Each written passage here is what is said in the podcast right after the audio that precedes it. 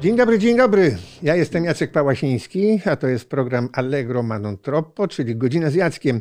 I dzisiaj przez tę godzinę z Jackiem spędzi yy, Waldemar Dąbrowski, yy, o którym mówi się, proszę Państwa, że jest no, królem Midasem polskiej kultury i sztuki. Czegokolwiek dotknie, jakiejkolwiek inicjatywy, to przemienia się w złoto.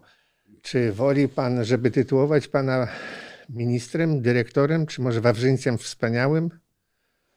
Jacku, chciałbym, żebyśmy rozmawiali tak, jak nasze pierwsze rozmowy w życiu przebiegały, czyli Od półwiecza pra, prawie półwiecza. Nie jestem w stanie nawet przyjąć konwencji rozmowy na pan, czy e, jakkolwiek inaczej, bo muszę ci powiedzieć, że kiedykolwiek cię widziałem, w ogóle tęskniłem za tobą przez lata. Potem zacząłeś pokazywać się. Tak, masz jakiś dziwny stosunek z telefonem, bo wystarczyło podnieść. O, to nie o to chodzi, żeby przez telefon pogadać. To też e, nie o to chodzi, żeby spektakle teatralne, koncerty e, czy jakiekolwiek działania artystyczne oglądać e, przez zimną szybkę ekranu. To jest zimne medium. Ja e, myślałem o tobie czasami i, wracałem mm, swoimi emocjami do tego świata, który wspólnie tworzyliśmy kilkadziesiąt lat temu. Rzeczywistość klubu studenckiego Riviera Remont. Tam się zaczęła nasza przyjaźń. A później już byłem spokojniejszy, bo cię widywałem na ekranie TVF-u i myślałem sobie, dobrze, że tam znalazłeś swoje miejsce. Yy, tak, no wszystko ma swoje dobre i złe strony oczywiście, ale w takim razie yy, wracając do tych początków, kiedy się poznawaliśmy. A poznaliśmy się, kiedy ty zamieszkałeś świeżutko na ósmym piętrze w ciasnym pokoiku akademika. E, oczywiście nie sam jeden. E, studiowałeś na Politechnice, studiowałeś elektronikę i czy ty pamiętasz ten moment, w którym doznałeś olśnienia, że sztuka ma na ciebie jakiś ogromny wpływ i chcesz z nią mieć coś wspólnego? Wiedziałeś od razu co? E, chyba była odwrotna sytuacja. Wydaje mi się, że e, moja chęć zdawania, a potem studiowania elektroniki wynikała tylko z tego faktu, że to był wydział, na który było się najtrudniej dostać. My mieliśmy takie ambicje, pamiętasz, jako pokolenie. My o, tak. staraliśmy się dorównywać temu, co nam się wydawało najlepsze, najważniejsze. Ja, ja, uważam, że w jakimś sensie to był świetny czas, ale mój wybór był fałszywy. Mnie e, zawsze interesowały zagadnienia.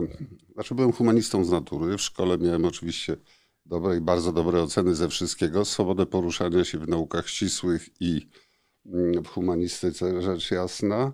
Mm, ale nie umiałem się tak zorientować na coś, więc zorientowałem się na najtrudniejszy egzamin, jaki był do zdania, czyli na elektronikę. Tam było najwięcej kandydatów na jedno miejsce. To jakoś nadzwyczajnie nie wyszło, ale na studiach zorientowałem się, i to wcale nie w klubie naszym wspólnym, tylko w czasie mm, zajęć teoretycznych z teorii pola elektromagnetycznego, że mnie interesuje ten świat, bo teoria pola elektromagnetycznego właściwie wyłożyła mi sens sztuki. To wyłóż ją mnie i Państwu. Bardzo chętnie, w takim dużym. Bardzo dużym, proszę. W bardzo dużym uproszczeniu. To, to jest dyscyplina szalenie poetycka, bo e, jej podstawą jest tak zwana e, algebra liczb urojonych. Jak wiadomo, każda liczba podniesiona do urojenia to już jest dużo wspólnego ze sztuką, prawda? Oderwanie się od rzeczywistości. Każda liczba podniesiona do kwadratu jest dodatnia. Tymczasem owo j, które jest podstawą algebry liczb urojonych, podniesione do kwadratu jest minus jeden. Teraz geniusz wymyślił taką formułę, która polega na zdefiniowaniu problemu rzeczywistego w tym miejscu. No, powiedzmy, gdzie ten kubek stoi, tak? I wiemy, że rozwiązanie problemu rzeczywistego jest tu. Ale nie ma drogi przejścia prostej, żeby od problemu przejść do jego rozwiązania. W związku z tym geniusz podniósł to do przestrzeni urojonej. W przestrzeni urojonej rozwiązał, i transponował na grunt rzeczywisty. Krótko mówiąc, to była wielka lekcja abstrakcji, pojęcia abstraktu.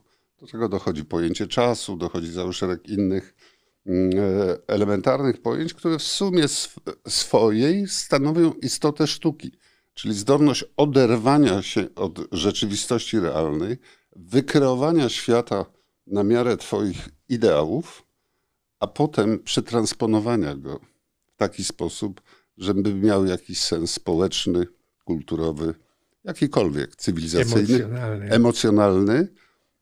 I, I, wtedy na tych e, zajęciach e, z teorii pola elektromagnetycznego zrozumiałem, że ja bardziej w tej przestrzeni niż w przestrzeni rzeczywistych gałek, śrubek, drucików i tak dalej. Wtedy był pierwszy moment olśnienia. Super, a wytłumacz mi, jak to się stało, że ledwie wkroczyłeś w y, management kultury na poziomie studenckim, a już zostałeś dyrektorem, co świadczy o fakcie, że człowiek dyrektorem się rodzi, a nie zostaje. Czy ty urodziłeś się dyrektorem od razu?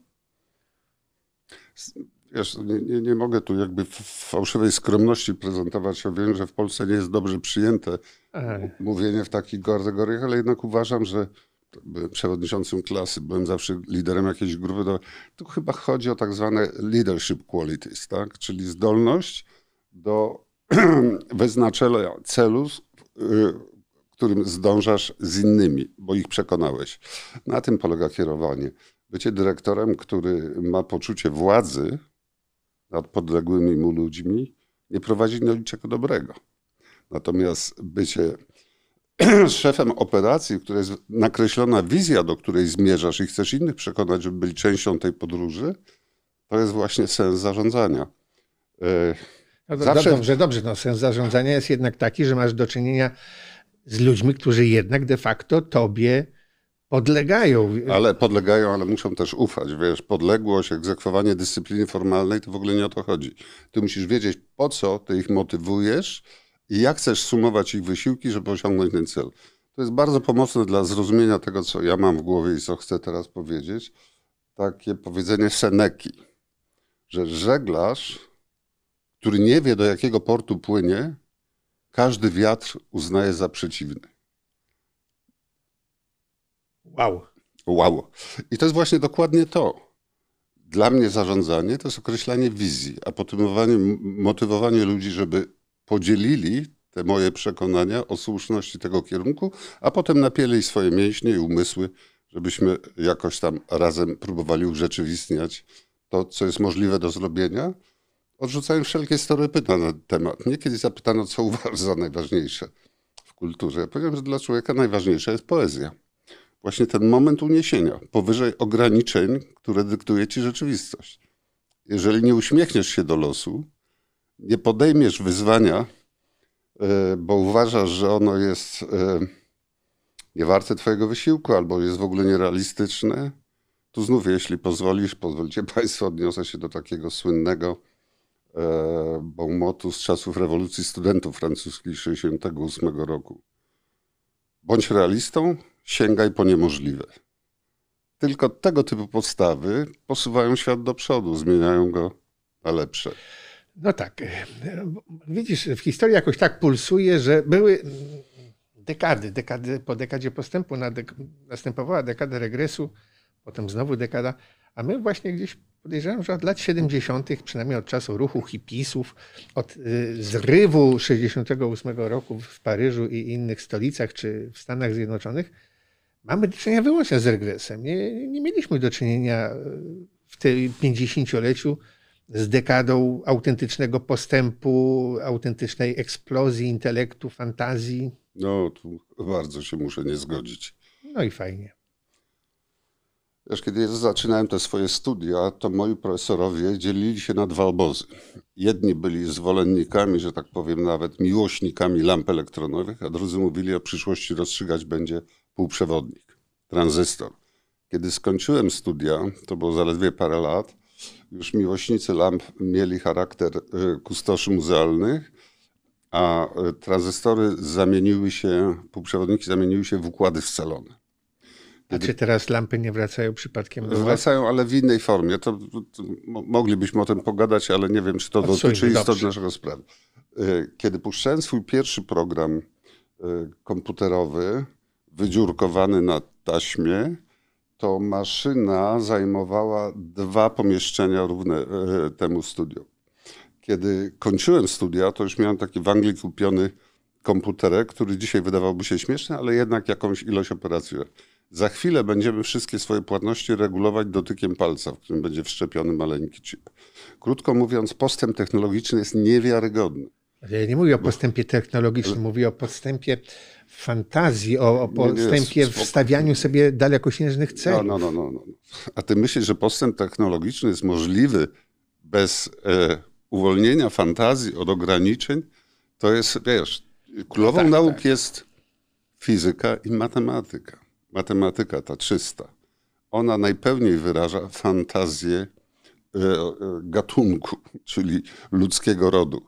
Dopiero za nią idą e, technologiczne sprawy. Nawiasem mówiąc, przypomniałeś mi teraz kogoś, kto był dla mnie bardzo ważny. Profesor Wojciech Żakowski, wybitny matematyk. I to też był moment, w którym on zwrócił moją uwagę na sferę kultury. Dzięki za ten kawałek rozmowy, bo przypomniałem sobie jednego z najświetniejszych ludzi, których mogłem poznać w życiu. Pan profesor rozwiązywał, mieliśmy takie sale wykładowe, w których były cztery tablice, bo na jednej się nie dało tych zagadnień rozwiązać. E, cztery przesuwane, jedna w dół, druga w góry i tak dalej. I rozwiązał jakieś skomplikowane zagadnienie. Na wejściu było A, na, wyj na wyjściu B. Spojrzał na to milion robaczków, wiesz, które tam zmieniają zależności wobec siebie, ale na końcu prowadzą do tego wyniku. Spojrzał na to i mówi, a to był człowiek niezwykły. Bardzo zawsze świetnie ubrany, wyrażający się piękną polszczyzną, mający jakiś taki serdeczny ludzki gest w sobie. Proszę Państwa, to rozwiązanie jest prawidłowe ale jest nieeleganckie. Po czym starł te cztery tablice i narysował, znaczy napisał, osiągając ten sam rezultat, wszystko na jednej czwartej powierzchni, którą przedtem zamazał. Krótko mówiąc, on mi pokazał sens elegancji.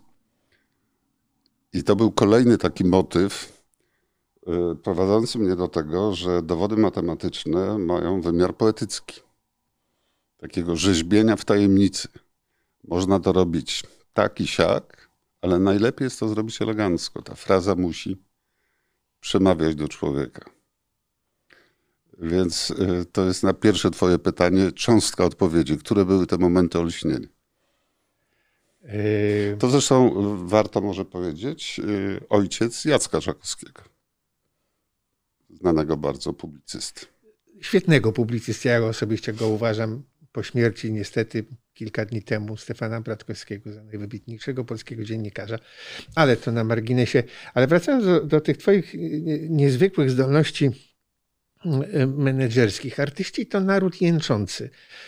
Jak sobie e, radzisz? Dlaczego e, oni cię uważają za wspaniałego menadżera kultury, wymarzonego ministra, wspaniałego dyrektora? Jak z tym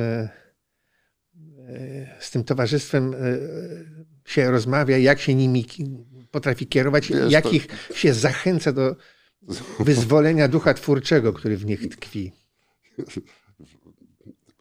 Tym jęczeniem to jest tylko troszkę racji, ale zaraz o tym powiem.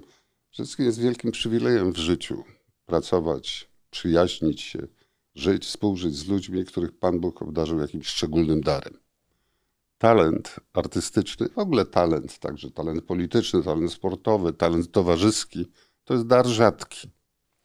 I teraz rzecz polega na tym, żeby go nie zmarnować. E, jeżeli już mam się odnieść do tego twojego pierwszego zdania, które jak rozumiem miało być lekko zaczepnym, to powiem, że im mniej talentu, tym więcej jęku. Ludzie naprawdę wybitni czasami bywają bardzo specyficzni ale zawsze mają jakiś rodzaj wielkiej powagi w sobie i otwarcia na sens tych, którzy to rozumieją i chcą współdziałać. No, moje życie było naznaczone znajomością, potem y, relacjami bliższymi, przyjaźniami, naprawdę wybitnymi ludźmi polskiej i światowej sztuki. I muszę powiedzieć, że to traktuję jako jeden, jeden z darów od losu, od Boga jako miarę swojego sukcesu życiowego. Nie funkcje, które pełniłem, tylko ta przyjaźń z Krzysztofem Pendereckim, czy z Andrzejem Wajdą, żeby wymienić tylko dwie ikony polskiej kultury, Krzysztof Kieślowski. Mógłbym bardzo wielu. Skąd ich otwarcie na mnie? Chyba z tego, że oni mieli poczucie, że ja, nie tylko w okresie ministerialnym, słowo minister to pojęcie rozumiem właściwie. Nie jako źródło wagi czy atrybut jakiejś y, specjalnej rangi, którą sobie przyznaję, tylko w kategoriach służby.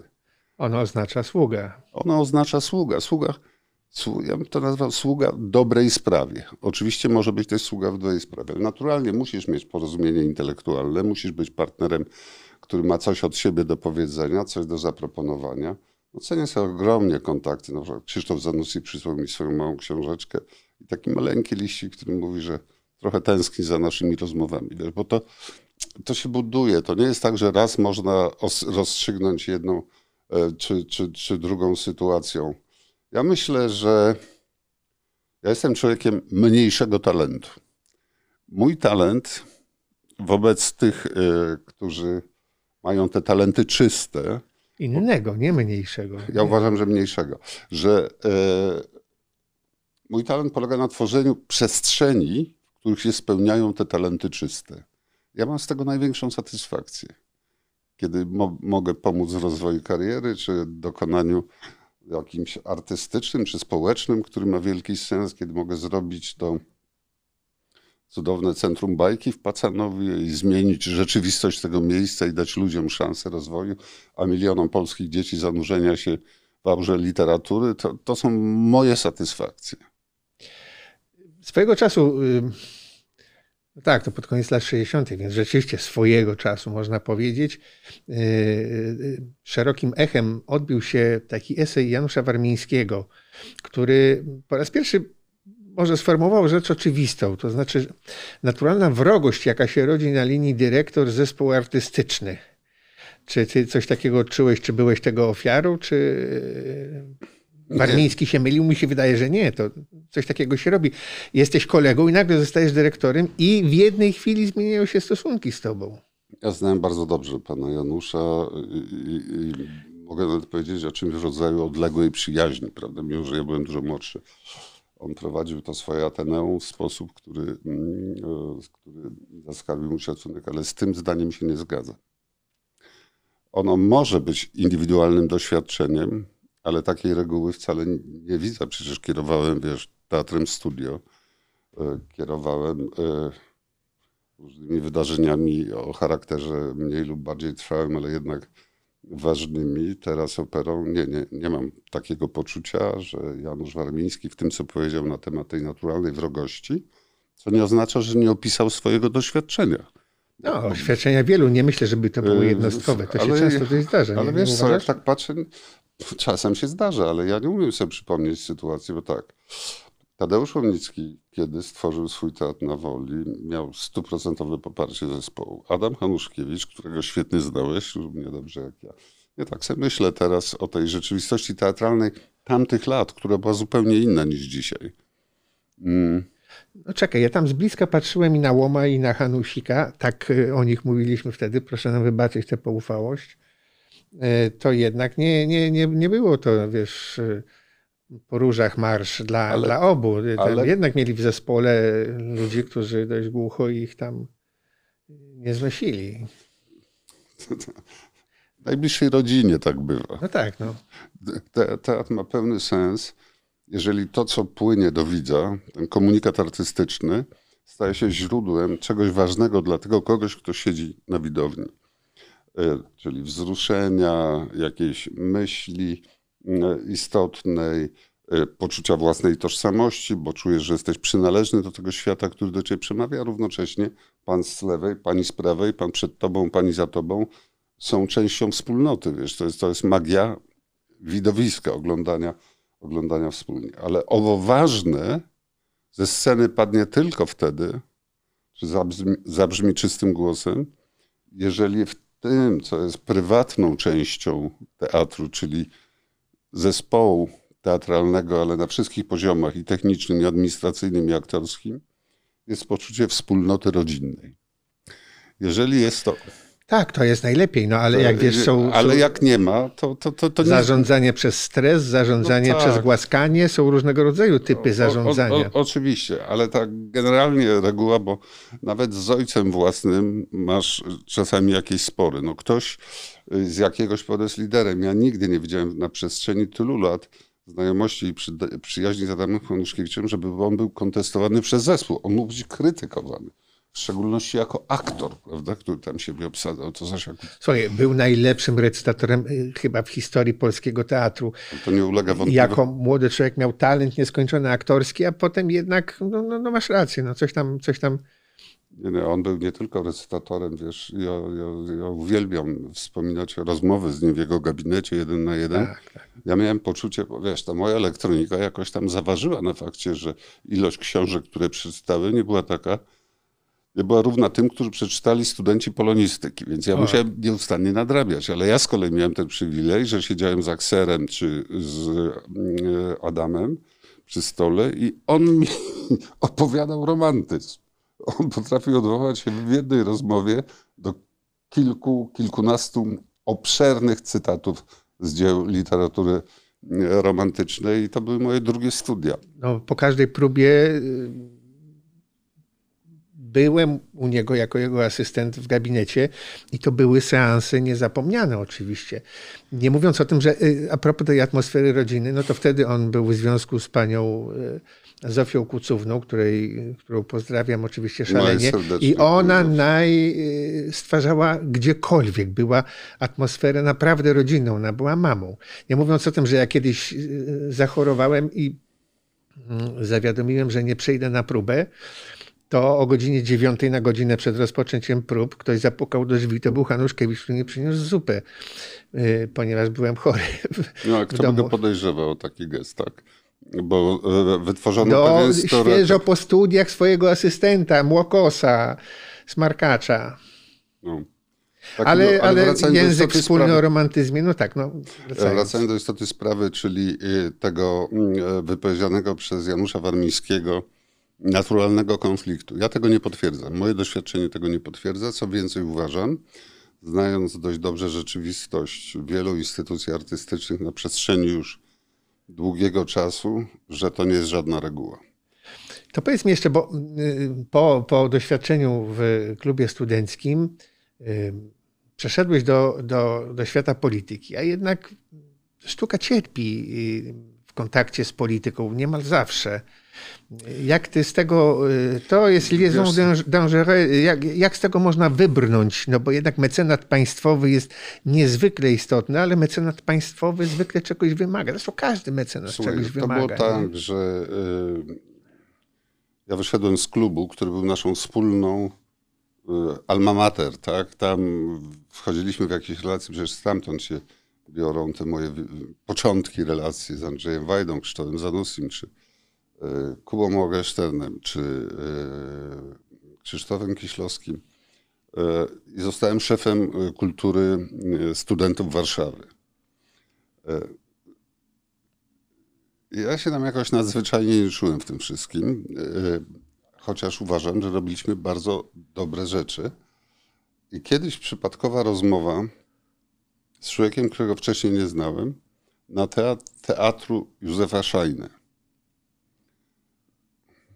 był Edward Krasowski. Nie wiem, czy miałeś przyjemność Miałem poznać. Przyjemność, człowiek tak. wielkiej powagi. No, parę lat starszy wtedy to była duża różnica wieku. I po takiej namiętnej, emocjonalnej rozmowie mm, on mi zaproponował funkcję wicedyrektora e, Wydziału Kultury Urzędu Miasta. Wtedy struktura tej operacji kultury warszawskiej była zupełnie inna, bo Urzędowi Miasta podlegało wszystko. Teatr Wielki, Teatr Narodowy, Teatr E, filharmonia i tak dalej. E, ja byłem oszołomiony tą propozycją. Miałem 28 lat czy 27. No właśnie. Jak pamiętasz, jeździłem błękitnym Volkswagenem, chodziłem w e, wojskowej kurce amerykańskiej. Niemniej.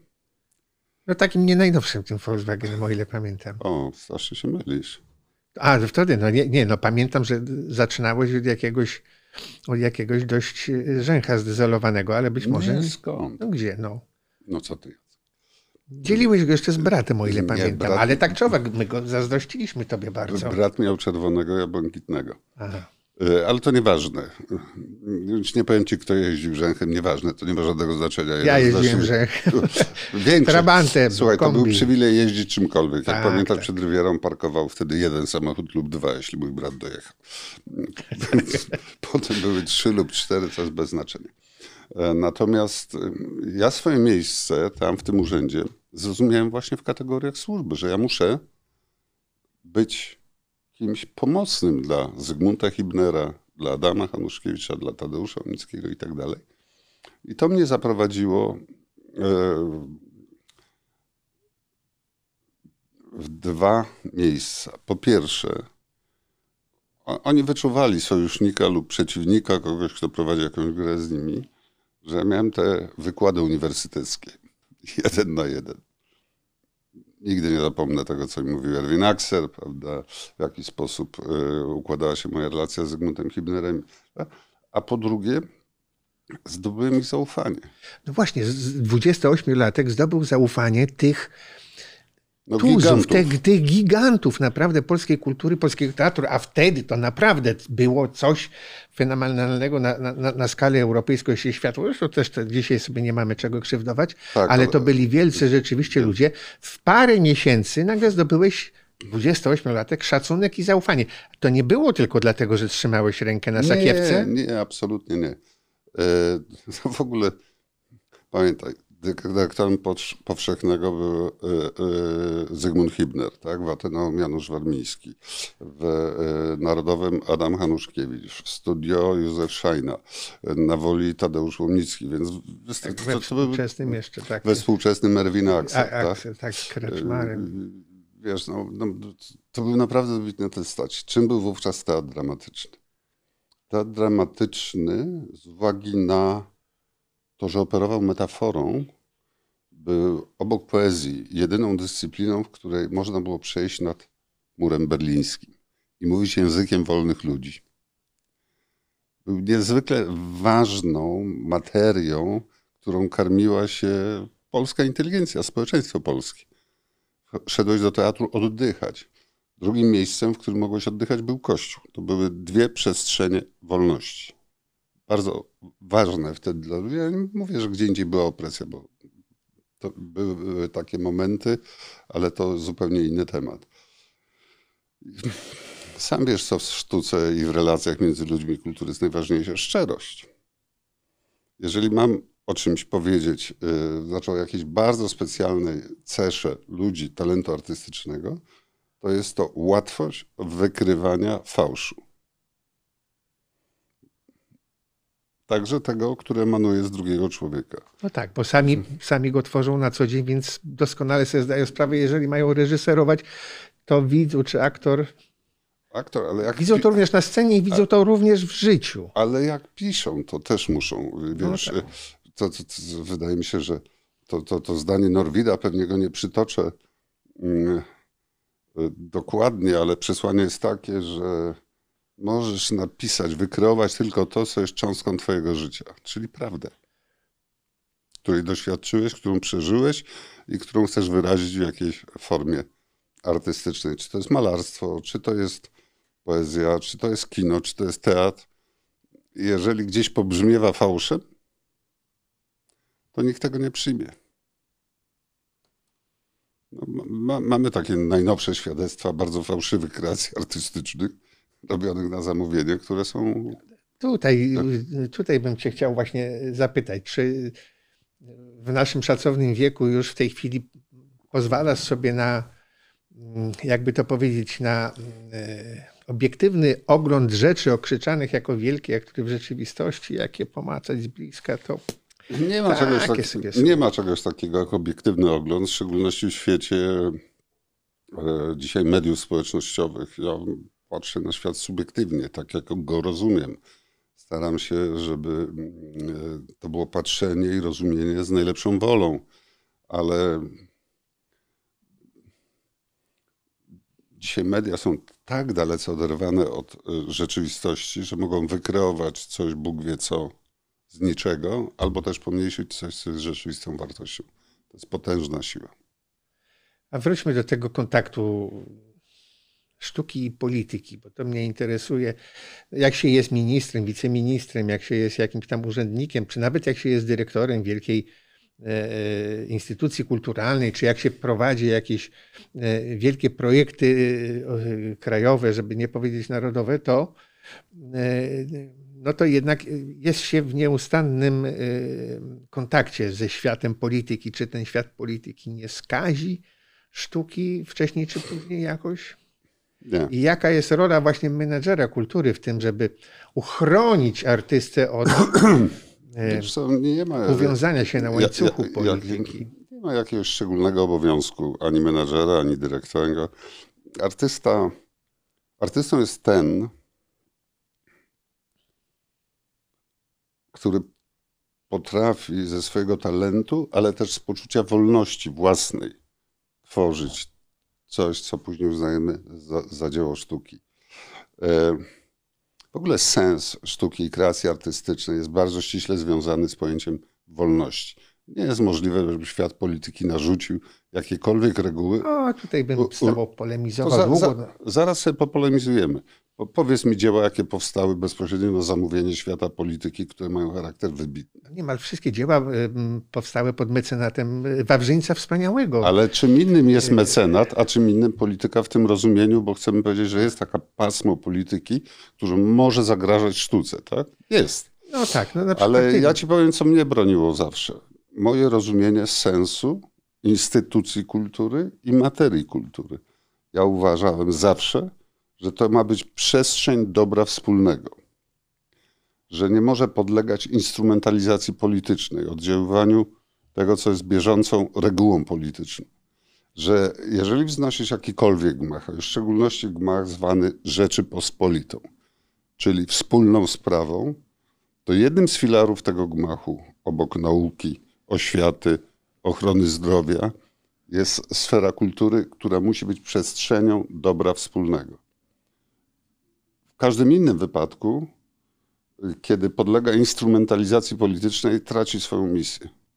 To ja rozumiem, że ty przez sporą część swojego życia zawodowego y, byłeś czymś w rodzaju piorunochronu dla artystów. Znaczy czym, kimś takim, który stykał się z polityką, bo musiał i chronił w jakimś sensie artystów y, przed tym bezpośrednim kontaktem, który prawdopodobnie miałby na nich zły wpływ? Y, znów jest duże uproszczenie. Jeżeli chcesz o tym pogadać, to zaproś kogoś z teatru studio z tamtych czasów, aktorów, którzy ci powiedzą. Mo, mo, moje myślenie wówczas było takie, że nad Wisłą możemy zbudować rzeczywistość artystyczną, która koresponduje z osiągnięciami Francuzów, Niemców, Włochów czy, czy nawet Amerykanów. Że y, ja sobie mentalnie unieważniłem mur berliński. Znałem tam parę języków. Z młodości miałem doświadczenia na festiwalach studenckich. My wszyscy rośliśmy. Ja zostałem dyrektorem Teatru Studio. Moi koledzy dyrektorami festiwali we Francji, w Wenezueli i tak dalej. I zacząłem z nimi bezpośrednio nawiązywać kontakty. I okazało się, Najlepszym przykładem jest Symfonia Warszawia, tak, którą stworzyliśmy w 1984 roku. Kto wie, czy nie najtrudniejszym roku politycznym. Jurek Maksymiuk dostał wtedy propozycję ze Scottish BBC Orchestra w Glasgow, co było tak jakby dzisiaj dać komuś Nagrodę Nobla. No, bo Polska Orkiestra Kameralna w tym sensie przestawała istnieć. Wszystkiego najlepszego maestro z okazji 85. urodzin. Jurek, całujemy Cię i dzięki za wszystko. To jest naprawdę niezwykła postać. I trzeba było coś z tym zrobić. I wiesz, w tym najtrudniejszym czasie nie tylko stworzyliśmy orkiestrę, wkładając to ogromną pracę, bo do y, kwintetu trzeba było dobudować sekcję DNT, perkusyjne i tak dalej. Y, I potem wyjść z tym w świat. Oczywiście, polityka, polityka. Nie, nie, ale mówię ci, to było w najtrudniejszych czasach tak. politycznych. Tak. I ja nie odczułem znaczy, chcesz powiedzieć, że nie odczuwałeś presji politycznej w różnych reżimach, w których przyszło ci pracować? Zobacz, najważniejszą presją polityczną było upokorzenie ekonomiczne. bo y, jak już powiedziałem, ja sobie unieważniłem istnienie muru berlińskiego. Nie widziałem powodu, dla którego mam poczucie być gorsi, ale był jeden. Jeżeli tam wyjeżdżałem, to miałem tą dietę na poziomie, która nie pozwalała mi pójść do restauracji, czy spokojnie zamówić sobie tego i owego. Więc yy, przekraczając te granice, oczywiście nadcieraliśmy, ale takiej instrumentalnej, politycznej in, ingerencji, ja osobiście mówię instrumentalnej ingerencji. Znaczy, żaden sekretarz PZPR-u nie mówił, panie Dąbrowski, nie dostanie pan pieniędzy, jeśli pan nie wystawi sztuki radzieckiego artysty? Tak. Nigdy? Nigdy. Fantastycznie. To teraz opowiedz mi, jak to się odbyło, to twoje przejście z, e, ze stanowiska niezwykle istotnego, ale urzędnika będącego menedżerem kultury do bycia do, do teatru studio? do teatru studio, bycia powinien, powinien, współtwórcą po, tak, rzeczywistość jest, z Szajną, y, z tak, innymi, tak, jak najbardziej. stworzyć jeden z najciekawszych w tej części Europy ośrodków sztuki. Wariacki. Słuchaj, 81, 81 rok, no taki właśnie z tym unieważnieniem istnienia muru berlińskiego, bo ja, ale to zaraz po kolei, tak? 81 rok, wiadomo, festiwal wolności, E, I mm, chciałbym to jakby najdelikatniej ująć, ale na tym tle, wiesz, we wszystkich teatrach wtedy były konflikty, dyrekcja, zespół, tak, ale one były e, w teatrze studio były na troszkę innym tle. One, y, myślę, że Józef Szajna wyczerpał jakby swoją zdolność bycia w teatrze, chciał wrócić z powrotem do sztuki, do malarstwa, a zespół czuł się bardzo porzucony przez niego. Tak. E, I doszło do konfliktu. I za mediatora wybrali sobie mnie. Był tam również Janek Engler, który wtedy był przewodniczącym Spatify. I on mi przypomniał tę sytuację, bo ja już tego nie pamiętałem po latach. I siedzieliśmy chyba 9 godzin, przedstawiciele zespołu, Józef Szajna i ja jako ten, który z nimi rozmawiał. Oczywiście przedtem znałem ich wszystkich, bo do studia chodziłem, miałem wiele przyjaźni, z Szajną też się dość dobrze znałem. I udało mi się skleić na powrót relacje Józef Szajna, czyli wielki mag polskiego teatru i aktorzy, którzy byli świetnymi aktorami, ale oni zasłonili swoje twarze maskami. Przez lata istnieli bardzo atrakcyjnej, ale z punktu widzenia aktora anonimowej rzeczywistości podpisywanej nazwiskiem E, Józef Szajna. No byli kukłami, czymś w rodzaju, tak. No wiesz, tak. oni tam, przypomnij sobie Antka Przeniaka w Dantym i tak dalej, to tak. były kreacje, tylko bardzo specyficzne. Oczywiście. E, I mm, e, pamiętam, że to było wieczorem, już około dziewiątej wieczorem. Udało się skleić to i wyszliśmy wszyscy w poczuciu w poczuciu, e, że sprawy wróciły na swoje właściwe miejsce. Józef Szajna jednakowoż zdecydował się odejść z teatru i zapowiedział to pół roku wcześniej. W związku z tym zespół wystąpił, e, ktoś z zespołu z propozycją, żebym ja został dyrektorem teatru studium. I kiedy Szajna zapowiedział to swoje odejście, to ja miałem objąć teatr od 1 stycznia 82. Jak się domyślasz, nie było to możliwe. W związku z tym pan Józef jeszcze funkcjonował do maja, a ja zostałem, objąłem faktyczną dyrekcję Teatru Studio w maju 82, ale wtedy już byłem, bo już wtedy w 81 roku, wcześniej byłem po tych rozmowach z Jurkiem Grzegorzewskim, bo właściwie wydawał się wtedy jedynym e, takim oczywistym kontynuatorem teatru, co tu dużo gadać, jednak narracji plastycznej. Prawda? Jurek jako malarz, jako artysta osobny. Oczywiście pamiętam, że się dogadaliśmy w kawiarni Mazowian. bardzo szybko znaleźliśmy nić porozumienia.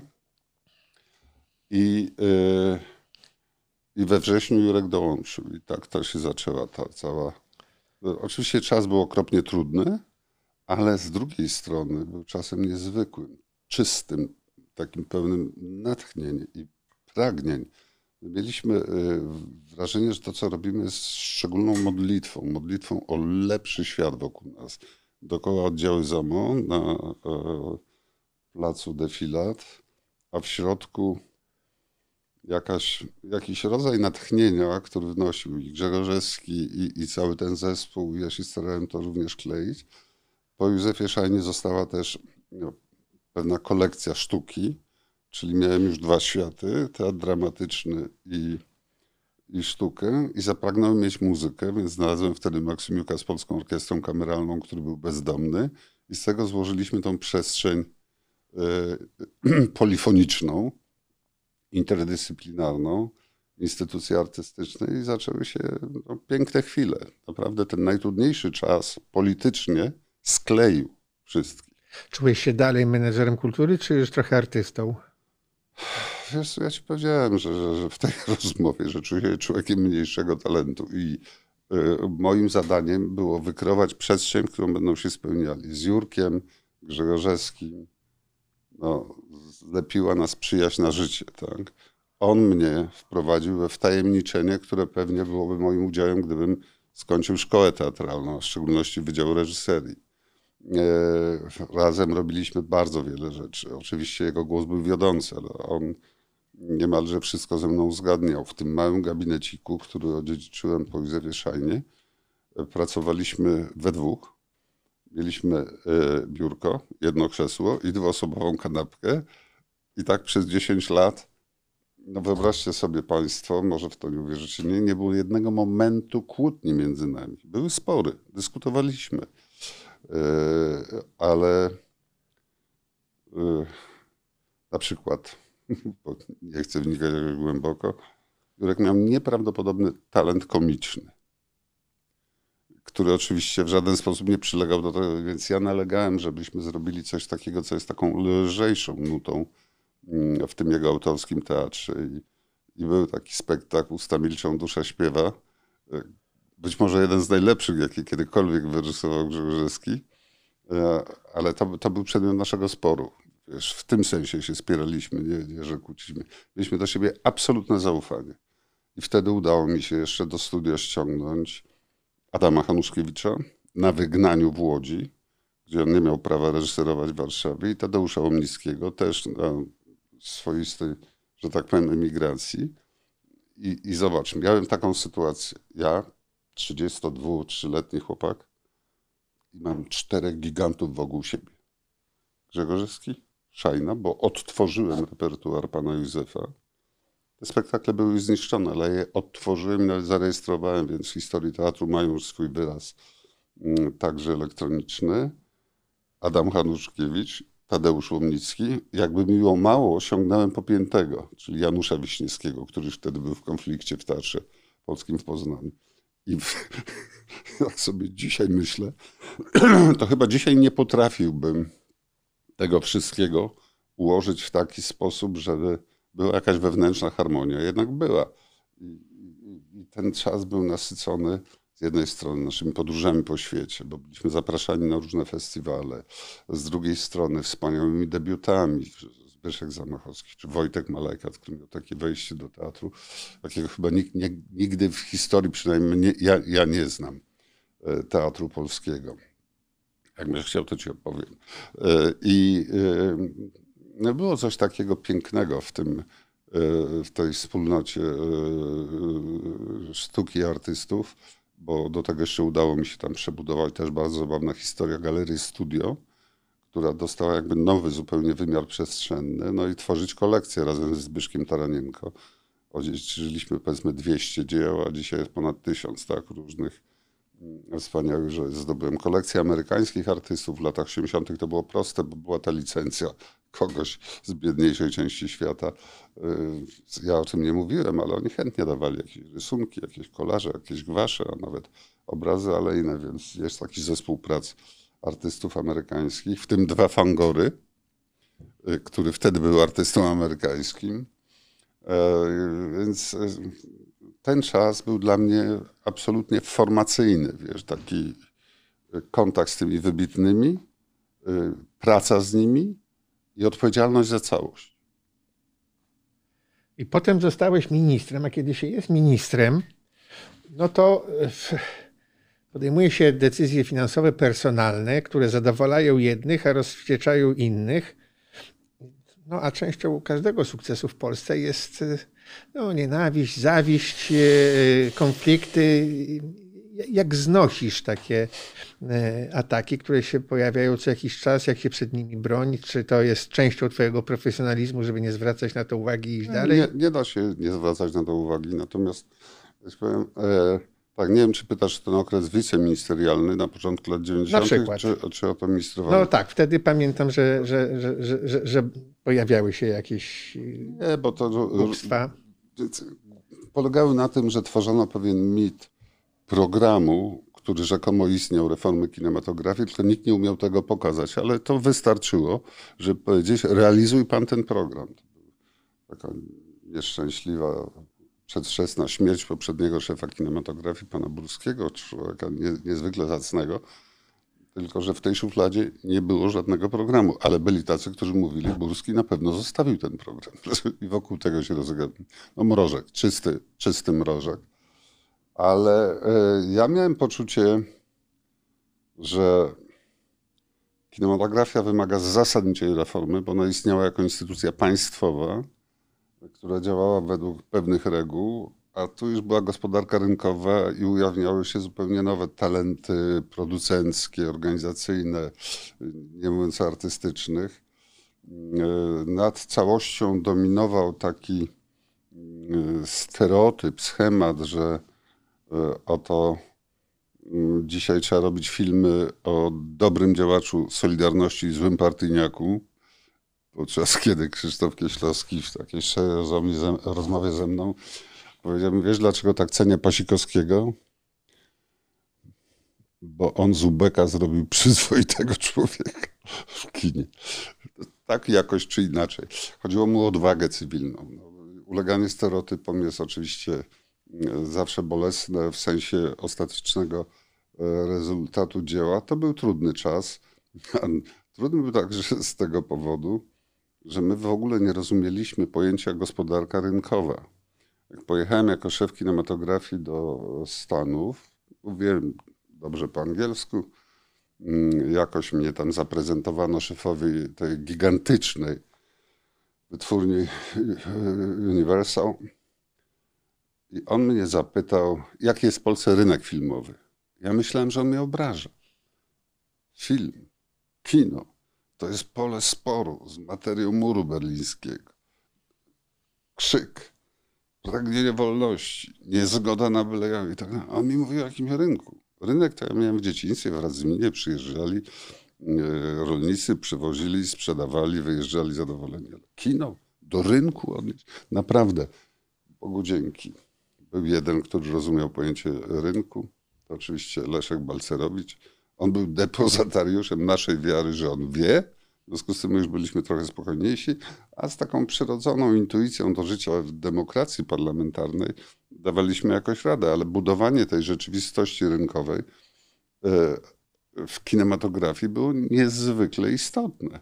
Dlatego, że kino, niezależnie od wyrazu artystycznego, funkcji społecznych, jest także przedsięwzięciem czysto gospodarczym który wymaga technologii, organizacji i finansowania. Ono w punkcie wyjścia w latach 90. było strasznie marne, więc moim zadaniem było przede wszystkim zbudować budżet kinematografii, a potem go mądrze dzielić. E, I, i mam takie poczucie, że się z tego zadania wy, wywiązały. No raczej tak.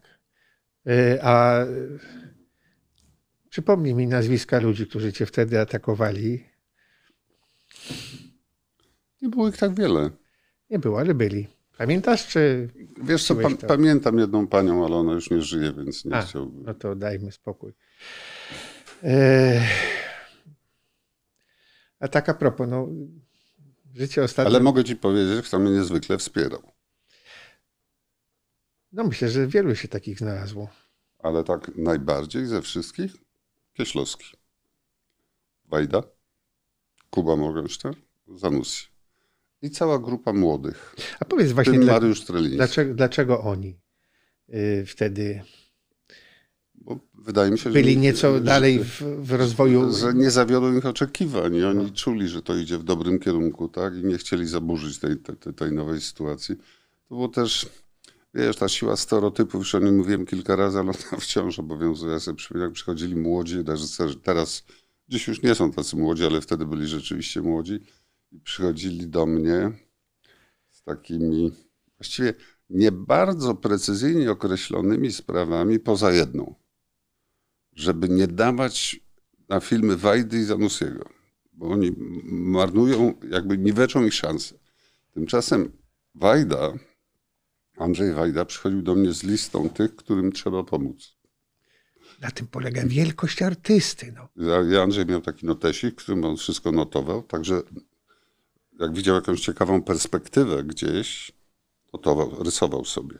Jak widział jakiś detal architektoniczny, który zafascynował, albo krzesło, które było ciekawe, rysował. Potem to znajdziesz wszystko w jego filmach. Notatnik był jego, dzisiaj byśmy powiedzieli, laptopem. E, I Andrzej mówi tak, wiesz, jest kłopot z e, DKF-em w Pile.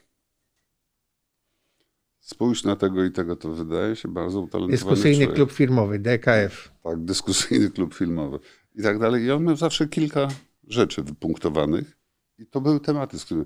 A ci tak zwani młodzi, oni wiekiem byli rzeczywiście młodzi, y, przychodzili i mówili, że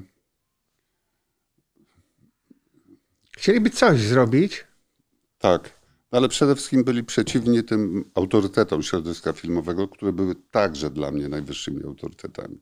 I to był jakiś lekki spór, ale nie było konfliktu. No, konflikt był zupełnie gdzie indziej. Dotyczył spraw, jakby to powiedzieć, najdelikatniej, no takich interesów indywidualnych, gdzie ludzie wyczuwali... No właśnie, gdzie znajdujesz tę równowagę? Jak mówię, jak jednym dajesz, to innym odbierasz, czy jak to jest i ci inni ja m- zaczynają tworzyć jakąś Wiesz opozycję. Ja, ja może, to, to, to, to, to nie chodziło nawet o, kalumnie. o opozycję. To było takie środowisko ludzi, którzy chcieli przejmować kina, wiesz, którzy zajmowali się dystrybucją i tak dalej. Z tego były jakieś tam pieniądze, nie za wielkie, ale na tamte czasy to każda złotówka, już nie mówiąc o dolarze, euro jeszcze nie było, miała jakąś wartość magiczną. Mm, Natomiast ja muszę głęboko wierzyć w słuszność tych decyzji i staram się je podejmować e, w oparciu o to, co nazywam ekspertyzą. Zresztą, jeżeli miałbym mówić później, pewnie będziemy mówić o moim czasie ministerialnym, to jedna z najważniejszych spraw, które zrobiłem, to zmieniłem e, formę podejmowania decyzji o kierowaniu pieniądza w sferze kultury. To jest dzisiaj działanie projektowe. Kiedyś był departament, jeden czy drugi, i w swojej dyscyplinie urzędnicy departamentu decydowali. A teraz wpływają tam projekty, które się ocenia merytorycznie z udziałem ekspertów z zewnątrz, więc mm, sens tej oceny jest jakby wyższy pod względem kompetencyjnym i pieniądze są precyzyjnie adresowane, bo tak naprawdę co robi minister kultury? Minister kultury, dostałem kiedyś takie pytanie na spotkaniu w klubie studenckim e, pod Jaszczurami w Krakowie. I, zobacz, Kraków, top inteligencja, to mieszczaństwo krakowskie naprawdę z taką warstwą ludzi. Wychodzi taki wesoły młody człowiek i mówi, panie ministrze, niech pan powie, co pan robi, czym pan się w ogóle zajmuje?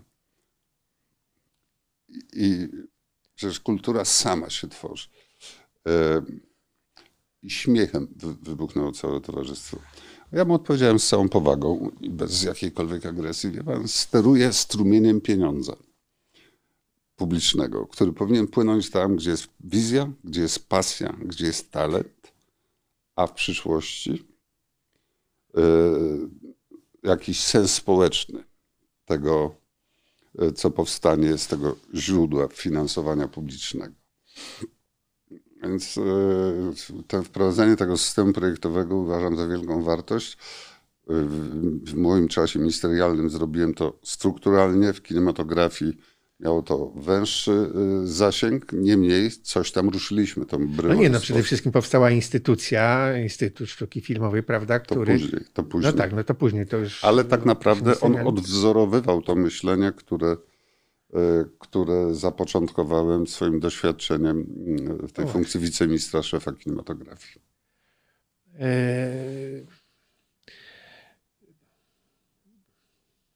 parę dni temu obchodziliśmy międzynarodowy, kolejny Międzynarodowy Dzień Teatru. Czy opera się załapuje na to święto, czy ma swoją odrębną, e, swoje odrębne święto?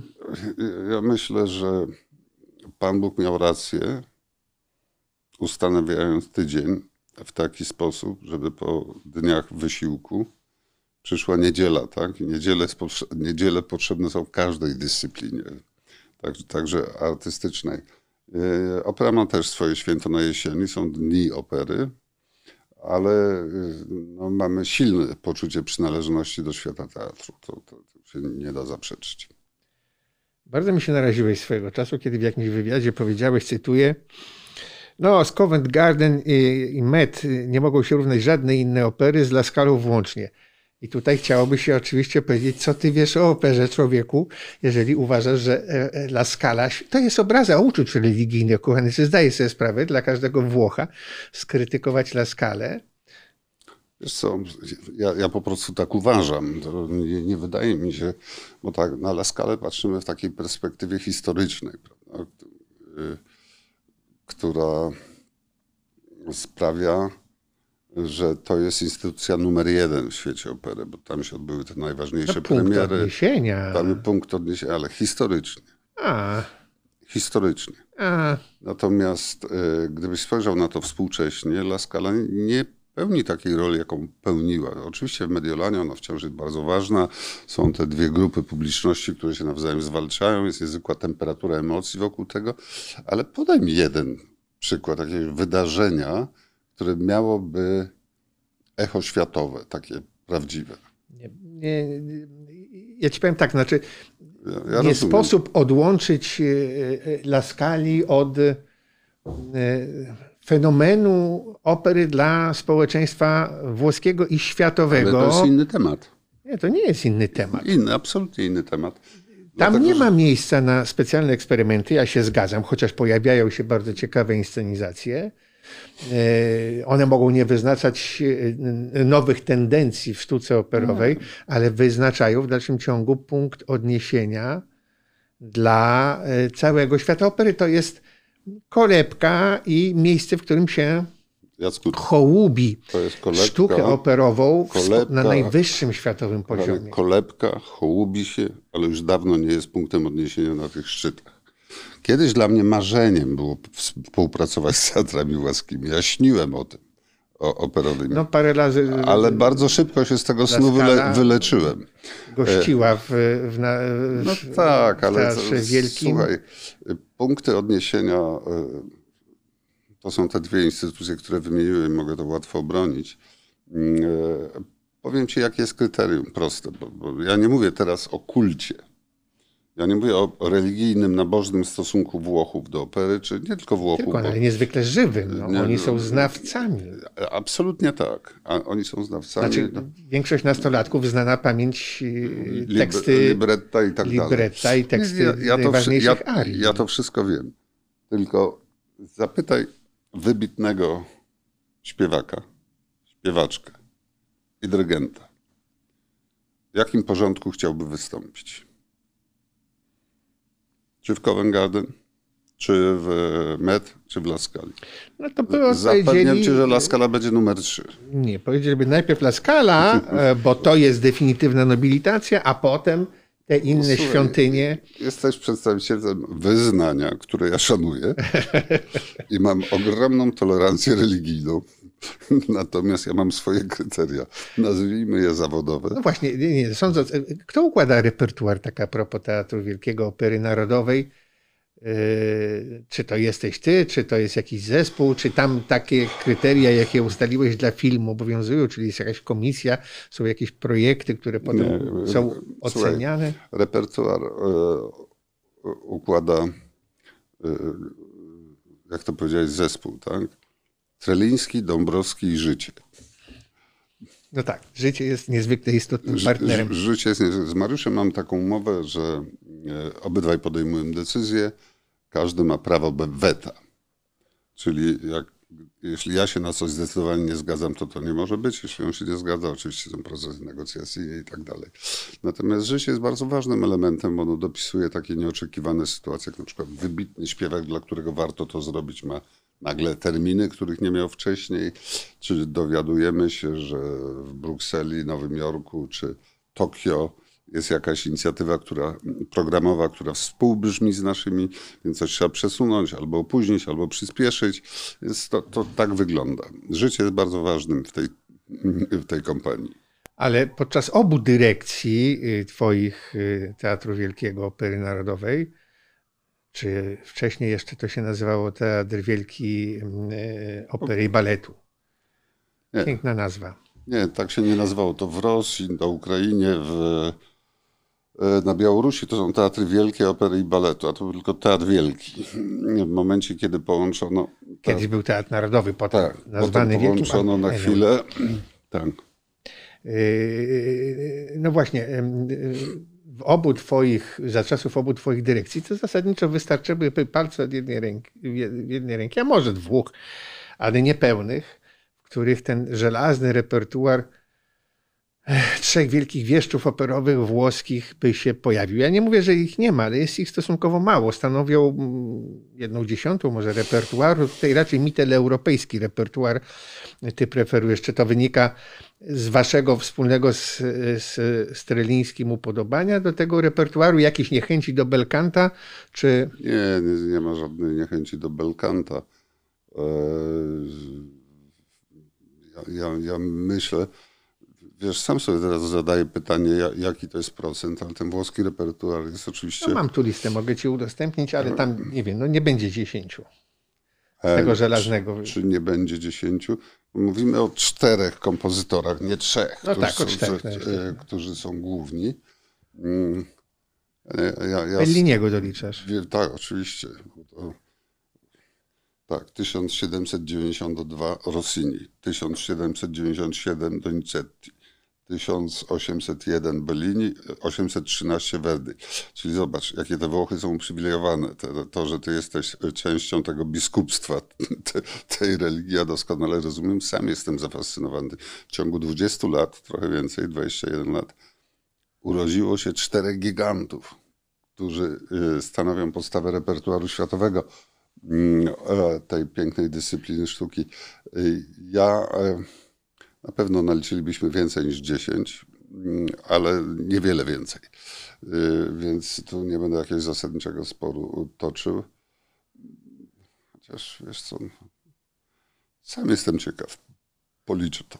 Wydrukuję ci, bo dostałem od moich ludzi. Nie, ale Verdi to tak. No dobra, teraz nie wyliczę, bo e, e, szkoda czasu, ale uwierz mi na słowo, że przeliczyłem wczoraj wieczorem. Tak, bo jeszcze... Tam jest 7-8, no. Nie, no więc. Ale Puccini jakbyśmy do tego dołożyli, który jest no. u nas bardzo Dlaczego silny. mielibyśmy na miłość boską Pucciniego nie dokładać? No bo on się trochę później urodził. No, wiesz, ja Zgoda, no ale... Nie, to, to z Puccinim to, to, to zdecydowanie więcej. Yy, ale zostawmy to. Yy, ja, ja niezwykle kocham włoski repertuar operowy i, mam e, wielkie poczucie w wielu wypadkach sukcesu, który osiągaliśmy na naszej scenie. Co więcej, musimy realizować oczekiwania naszej publiczności, tej najbardziej tradycyjnej także. Czy mogłoby być więcej włoskiego repertuaru? Mogłoby pewnie być więcej, ale ja nie uważam, że jest tak. Zwłaszcza, że miewasz włoskich dyrygentów, włoskich reżyserów. Owszem. No to, to, to jest, to jest, no to, to jest kolebka światowej muzyki, to jest poza jakąkolwiek dyskusją.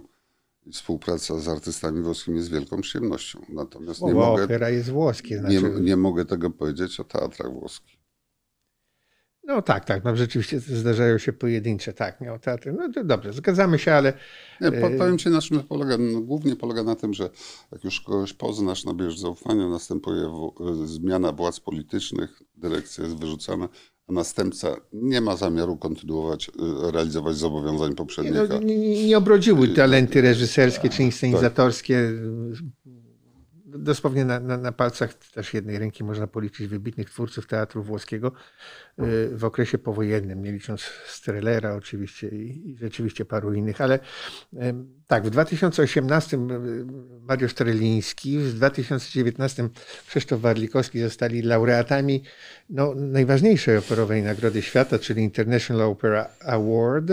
Ty wtedy dostałeś też swojego Oscara operowego, tak go nazwijmy, za, za to, że potrafiłeś stworzyć coś. No a taki award, że tak się wyrażę, to jest oficjalny certyfikat, że Teatr Wielkiej Opery Narodowej jest jednym z najlepszych teatrów operowych świata. I teraz moje pytanie, jaka jest recepta na sukces? Czy to trochę nie jest tak jak z klubami piłkarskimi? Masz więcej pieniędzy, kupujesz lepszych zawodników i wszystko wygrywasz.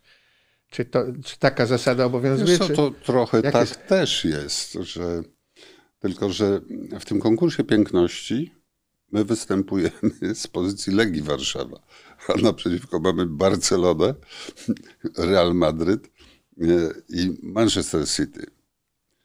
Nawiasem mówiąc, jeśli Państwo nas słuchacie, żeby tak dla rozrywki, ktoś mi ostatnio powiedział i Wilk City, i Manchester City.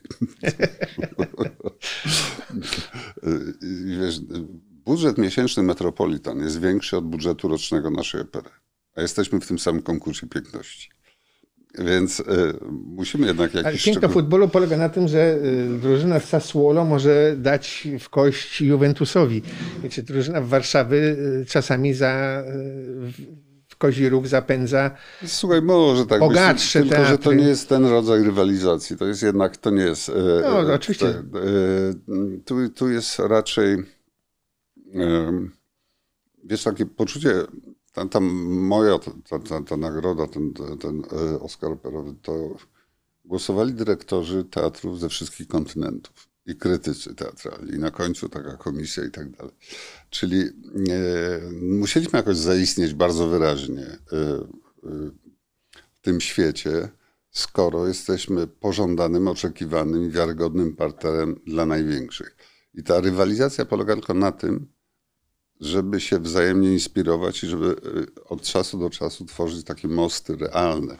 Bo y, uwierz mi, to jest ogromny y, honor robić wspólne przedsięwzięcie z Metropolitan czy z Covent Garden, nie tylko spełnić ich oczekiwania, które są dla nich taką rutyną, wiesz, bo to są jednak... Ale zabłyszczeć w ich repertuarze. Ale zabłyszczeć, tak.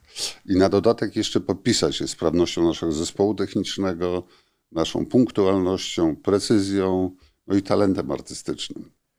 Przecież y, Jolanta i Zamek Sidoworodego to New York Times opisywał w jakichś ilościach Pamiętam. zupełnie niepojętych, tak? z, z zachwytem.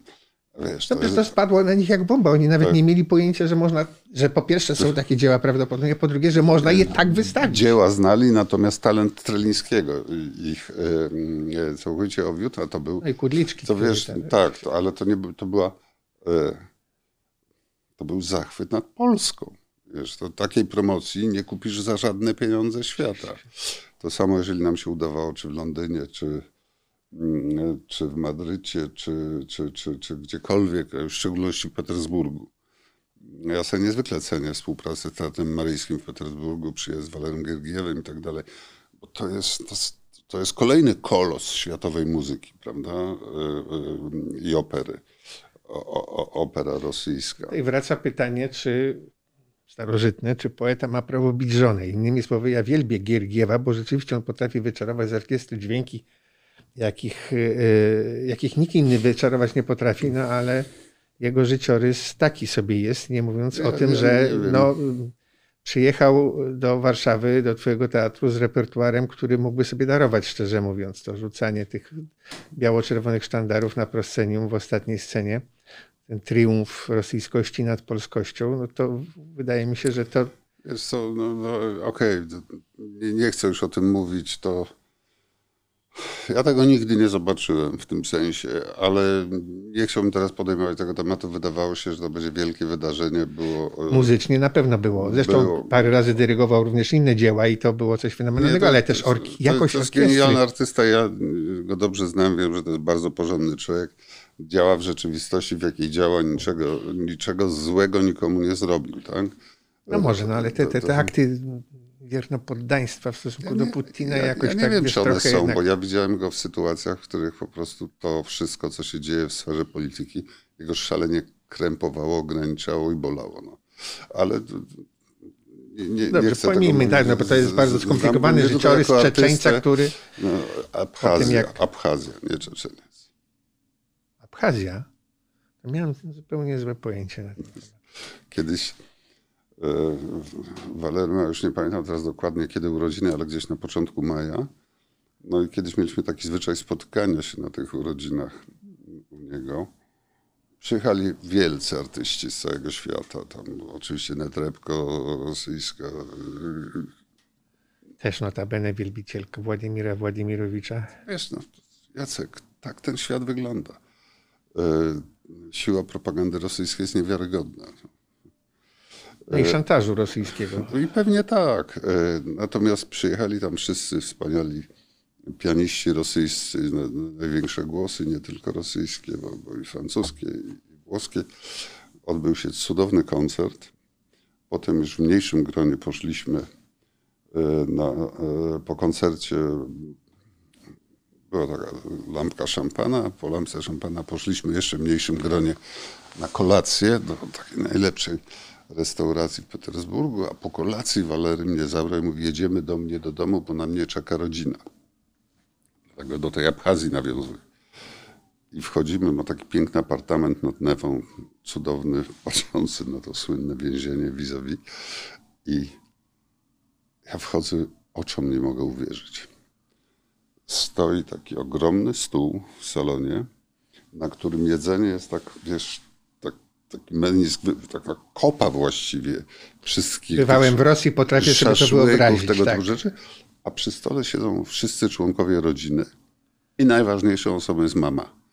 I ten heros, który jeszcze przed chwilą, wiesz, zarządzał najwspanialszymi muzykami świata, głosami, był bohaterem wieczoru, grzeczniutko siada na swoim miejscu, które nawet nie jest ani drugie, ani trzecie, bo jest mama, ojciec już nie żyje, starszy brat, który przy stole ma władzę nad nim. Krótko mówiąc, struktura plemienna otworzona przy stole i mama, która zarządza sytuacją, a Walery jest zupełnie kimś innym. Jest członkiem swojego świata rodzinnego, plemiennego, kaukaskiego. I to było, muszę ci powiedzieć, dosyć niezwykłe, między innymi dlatego, że tam już byli y, dwaj Francuzi zaproszeni i oni myśleli, że potrafią pić wódkę z Rosjanami. Pewnie widziałeś takie sytuacje. Widziałem, aczkolwiek znałem dwóch Włochów, którzy potrafili rzeczywiście wybitnych, wybitnych watykanistów, którzy potrafili dać radę naj, najsilniejszemu Rosjaninowi i aż się do dzisiaj dziwić nie mogę. Słuchaj, a e, no, na warszawskiej scenie przewinęło się rzeczywiście wiele gwiazd światowego formatu. Ile kosztuje dzisiaj taki angaż mega gwiazdy operowej na, na występy? To zależy na co. Jeżeli chodzi o tak zwany recital, no to tu nie ma limitu, bo to jest... Sky is the limit, tak? Sky is the limit, tak. E, bo to wszystko zależy od tego. My oczywiście nigdy tego nie możemy zrobić z budżetu naszego, tylko musimy pozyskać sponsora i tak dalej. Ale taka Kirita Kanawy, która już była, wiesz, wielką, wielką gwiazdą, ale już tak troszkę schodzącą, ja tam miałem z nią relacje osobiste od lat, to cena mm, ulgowa była 50 tysięcy dolarów. Za wieczór czy za, za serię? Za wieczór. Za wieczór. Za jeden wieczór. Koncert. Natomiast e, w przypadku występów w spektaklach, to każdy teatr na świecie ma swój limit. Tak? I powiem ci, im teatr mniej prestiżowy, tym wyższy limit. A, no tak, tak. Tak, bo, bo, bo na przykład Metropolitan ma 15 tysięcy dolarów i nigdy nie zapłacą więcej. Naszym takim roboczym sufitem jest 10 tysięcy euro w przypadku, kiedy mamy gwiazdę no, światowej rangi. Ale to się zdarza dość rzadko, nie tylko ze względów finansowych, ale także ze względu na kalendarze tych gwiazd. Niemniej są one. Teraz A kto znów... jest droższy, śpiewak czy, czy, czy dyrygent? E, śpiewak. Oczywiście są dyrygenci, tacy jak Gergijew, ale jest i paru innych. Y, Oza, Oluzotti, no można by to wy, ten y, Janik Seguin. Meze Seguin, oui. Tak jest, aktualny szef muzyczny Metropolitan. No, o, Papano, Antonio Papano, który jest jednym z tych geniuszy, których ja uwielbiam. On w Covent Garden chyba kończy, a równocześnie w Santa Cecilia. Santa tak? Cecilia, tak. tak. Jest kojarzone. Ja strasznie tak. bym chciał, żeby on kiedyś coś u nas zrobił podejmę kolejną próbę, wiesz, bo... Nie, no, rzeczywiście, dyrygentów w tej chwili jest całkiem sporo. Sensacją całkiem ostatnich dni jest właśnie Dudamel, który, który, który paryską objął naj, najbardziej prestiżową. E, no, a on jest też oczywiście ideologicznie skażony sympatią z, z, Chavezem i No tak, no, i, i, i znów musisz wyważyć, prawda? Cały ten sens społeczny jego działania tam, czy mógłby osiągnąć te rezultaty, gdyby i tak dalej. Nie chcę o tym mówić. Chcę powiedzieć, że nasz e, dyrektor muzyczny teraz, Patryk Fournier, znakomity francuski dyrygent, też z taką pozycją europejską silną, Poznałem go przed laty właśnie we Włoszech, w Torino, w Turynie. Mm, e, no jest znakomitym dyrygentem. Nasi muzycy zrobili sobie przegląd tak na własny użytek. Ja w to w ogóle nie, ani tego nie inspirowałem, ani w to nie wnikałem. Najlepszych dyrygentów, którzy współpracowali w ostatnich latach mm, z Orkiestrą Teatru Wielkiego i on znalazł się na pierwszym miejscu. Także to był, niezależnie od mojej decyzji, to był także wybór. A powiedz, czy to Jacek Kasprzyk y, sprawił, że taka sobie, taka sobie mocno, bo y, podczas pierwszych powrotów, bo jak wiesz, przez 10 lat nie bardzo mogłem, znaczy nie mogłem po prostu wrócić do Polski niemal 10 lat. Podczas moich pierwszych y, wizyt w teatrze, czyli już w latach 90., no to kiedy zdarzało mi się słuchać orkiestry włoskiej, a potem trafiłem do Teatru Wielkiego, to jeszcze było, no chyba tuż przed twoją pierwszą dyrekcją, no to orkiestra była taka sobie, mówiąc, mówiąc delikatnie, i nagle nastąpił przełom i dzisiaj orkiestra Teatru Wielkiego to jest pełną gębą fenomenalna orkiestra. Komu, komu to zawdzięczamy? Znaczy... Z całą pewnością pierwszym, który podniósł poziom orkiestry i dał szansę rozwoju poszczególnym muzykom przy poszczególnych pulpitach i sekcjach, był Jacek Kasprzyk. To nie ulega wątpliwości. E, no ale potem pracowało wielu, bo... Pamiętam Zubin Meta. Mm. No, byli, byli naprawdę pierwsi dirigenci. Ja pamiętam jak Walery przyjechał, bo jak ja wróciłem do no teatru, chciałem, e, wiesz, zrobić, to było zabawne, e, chciałem zrobić jakby to powiedzieć, nie prezent, ale obudzić aspiracje artystyczne. Mhm. Chóru, orkiestry i tak dalej. I dzwonię do Walerego, mówię mu, że jest, jestem z powrotem w teatrze, jego bardzo potrzebuję. No to patrzymy w kalendarze, on może, ja nie mogę, on może, ja nie może. W końcu on, żeby przejść dyskusję, mówi e, Café Rosati vis-a-vis Deutsche Oper, czwartek, godzina 24 tak, żeby nie było możliwości, wiesz, że nie mogę, że jestem zajęty i tak dalej. Więc ja lecę tam, już nawet hotel sobie wynająłem, nawet nie poszedłem na chwilę do hotelu, bo po rozmowie z nim ustaliliśmy, kiedy przyjedzie. No to było w takiej niezwykłej, to pokazuje, wiesz, miarę jego przyjaźni, takiego człowieczeństwa, bo on wiedział, o co mi chodzi. Przyjechał. E... Jakie było to zdarzenie z orkiestrą po tym maryjskim?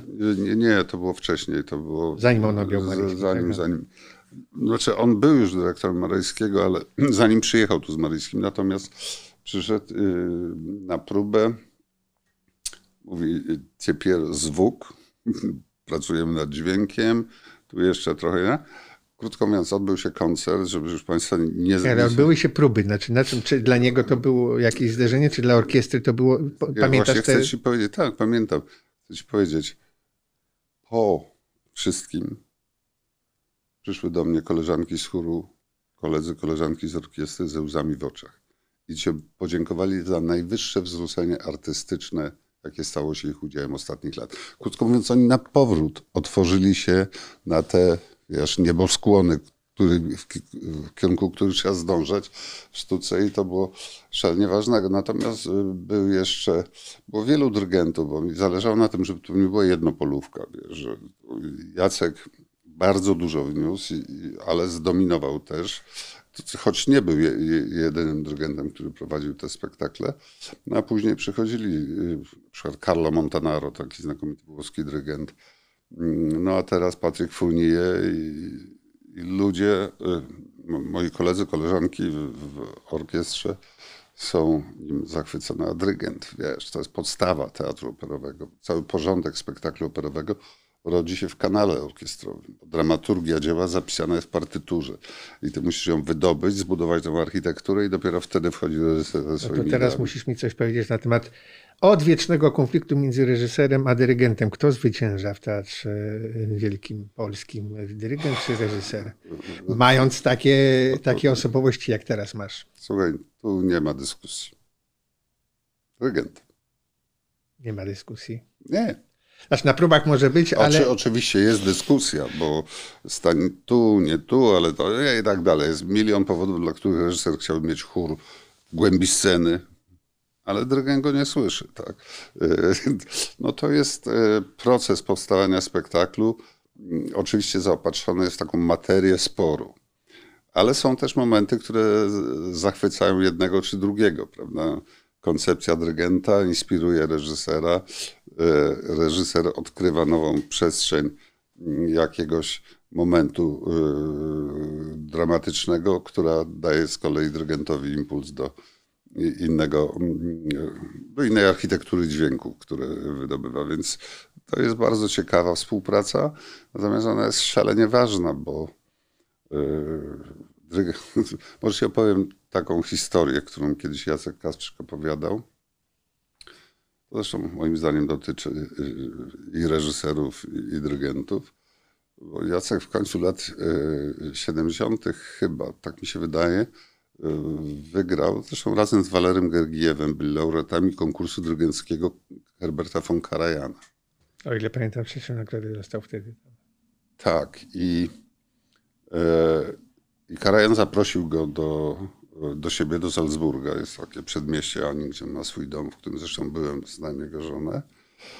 I Jacek przyjechał jako młody człowiek, wiesz, nuty, jakieś materiały teoretyczne przygotowane na intelektualną ucztę. Tymczasem zaproszony na dwa dni ma poczucie, że czas płynie, on jeszcze niczego nie dotknął. Mm, ale Karajan mówi, spokojnie synu, tu kawa, herbata może kieliszek szampana. Tak upłynął jeden dzień. Fortepianu nie dotknęli, w nuty nie zajrzeli. Drugi dzień też już ma się prawie ku końcowi, więc Kastrzek zrezygnowany już się poddał, już nic nie próbuje, a Karajan do niego mówi Drogi młodzieńcze, czy ty jeździsz konno? Nie, a to szkoda, bo wiesz, ta rozmowa będzie trudniejsza. Bo wiesz, tobie jako młodemu dyrygentowi chciałem przekazać tylko jedno. Bo jak jeździec zbliża się do przeszkody, a potem ją przeskakuje, to jeździec myśli, że ją przeskoczył, a to konią przeskoczy. Czyli wiesz, możesz wyobrazić sobie dowolną interpretację dzieła, architekturę dźwięków, Bóg wie co, ale jeżeli orkiestra nie przeczyta to z twojego gestu, z wyrazu twoich oczu i twarzy, to nie, nie przeskoczy tej przeszkody. Dlatego tak ważne jest w procesie e, kierowania, e, budowania rzeczywistości spektaklu operowego, żeby reżyser rozumiał, że to śpiewak ma te wszystkie nuty wyśpiewać, a jeszcze dodać temu jakiś wyraz artystyczny, a nie wyobrażać sobie tylko, że on może przebiec 60 metrów z jednego punktu do drugiego, bo to będzie sprzyjać akcji dramatycznej. Czy jest jakiś śpiewak lub jakaś śpiewaczka wymarzona twoja, którą chciałbyś mieć na stale w zespole? Wiesz co, nie, dlatego, dlatego że my już nie mamy stałego zespołu śpiewaków.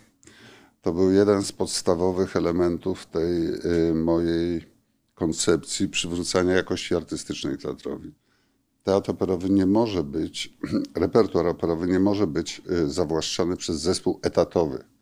zwłaszcza w Operze Narodowej. W Operze Narodowej scena musi być miejscem ekspozycji talentu narodowego, europejskiego, światowego. W związku z tym my na każdą partię, tam gdzie to ma sens, robimy przesłuchania.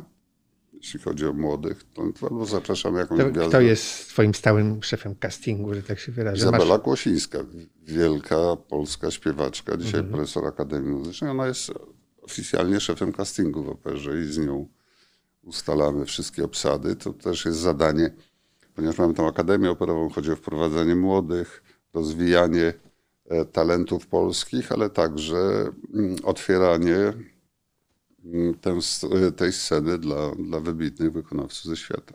A którą z gwiazd, które były, które występowały na scenie Teatru Wielkiego, e, byś już nie zatrudnił, bo ci znalazła za skórę?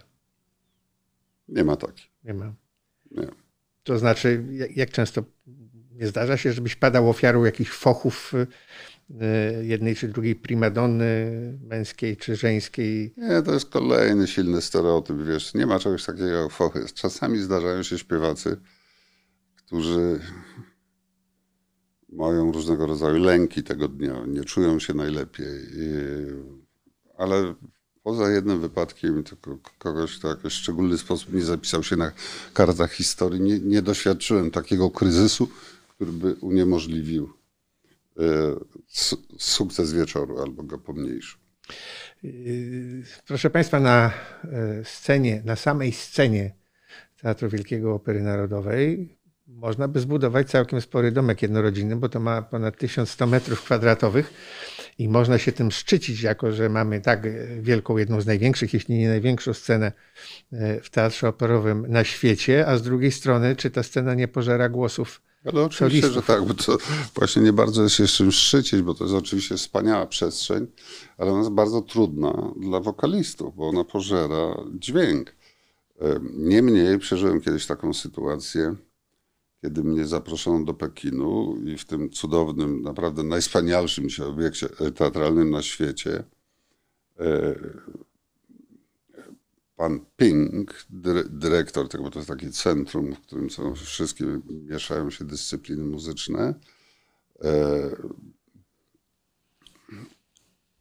słuchał mo- moich wrażeń e, z tych e, naprawdę z, zachwycających momentów, kiedy odwiedzałem kolejne sale.